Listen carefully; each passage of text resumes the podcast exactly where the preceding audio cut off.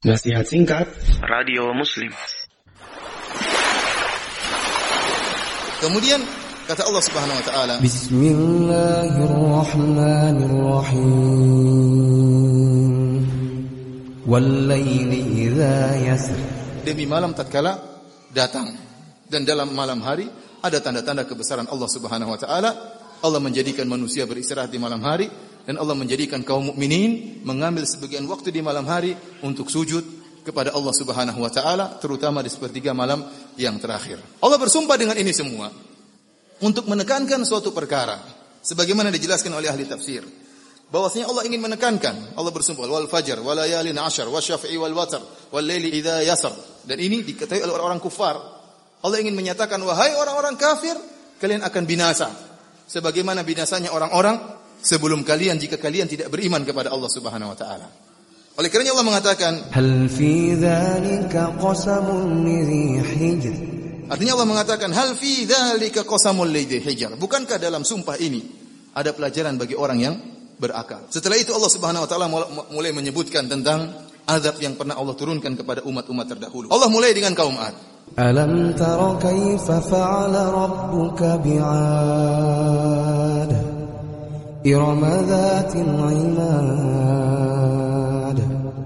التي لم يخلق مثلها في البلاد Alam taro kaifa fa'ala rabbuka bi'ad Tidakkah kamu memperhatikan bagaimana Tuhanmu, Rabbmu berbuat terhadap kaum Ad Irama dhatil imad penduduk Iram yang mempunyai bangunan-bangunan yang tinggi. Allati lam yukhlaq mithluha fil bilad. Yang belum pernah dibangun sesuatu kota seperti itu di negeri-negeri yang lain. Wa ila adin akhahum hudan. Qala ya qaumi ibudullaha ma min ilahin ghairuh. Kepada kaum Ad kami utus saudara mereka Nabi Hud. Dan Nabi Hud berkata, "Wahai kaumku, hendaknya kalian menyembah Allah saja. Jangan dan jangan sembah yang lainnya." Dan Nabi Hud mengingatkan atas keistimewaan tubuh mereka yang hebat. Kata Nabi Hud, "Wadhkuru idh ja'alakum khulafa'a min ba'di qaumi Nuhin wa fil khalqi bastah."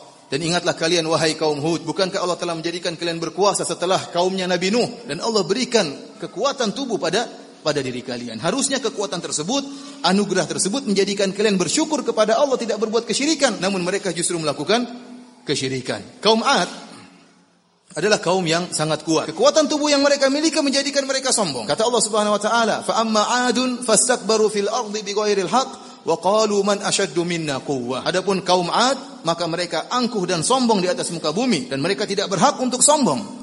Dan mereka berkata, "Man ashaddu minna quwwah?" Siapa yang lebih kuat daripada kami? Allah membantah, "Awalam yarau anna Allah alladhi khalaqahum huwa ashaddu minhum quwwah?" Apakah mereka tidak melihat bahwasanya yang menciptakan mereka yaitu Allah Subhanahu wa taala lebih kuat dari mereka. Kata Allah Irama Zatil Imad yang memiliki tiang-tiang. Bahwasanya mereka memiliki rumah dengan tiang-tiang yang tinggi dan perkataan Allah Imad tiang yang tinggi menunjukkan tubuh mereka tinggi karena rumah mereka tinggi melazimkan mereka juga apa?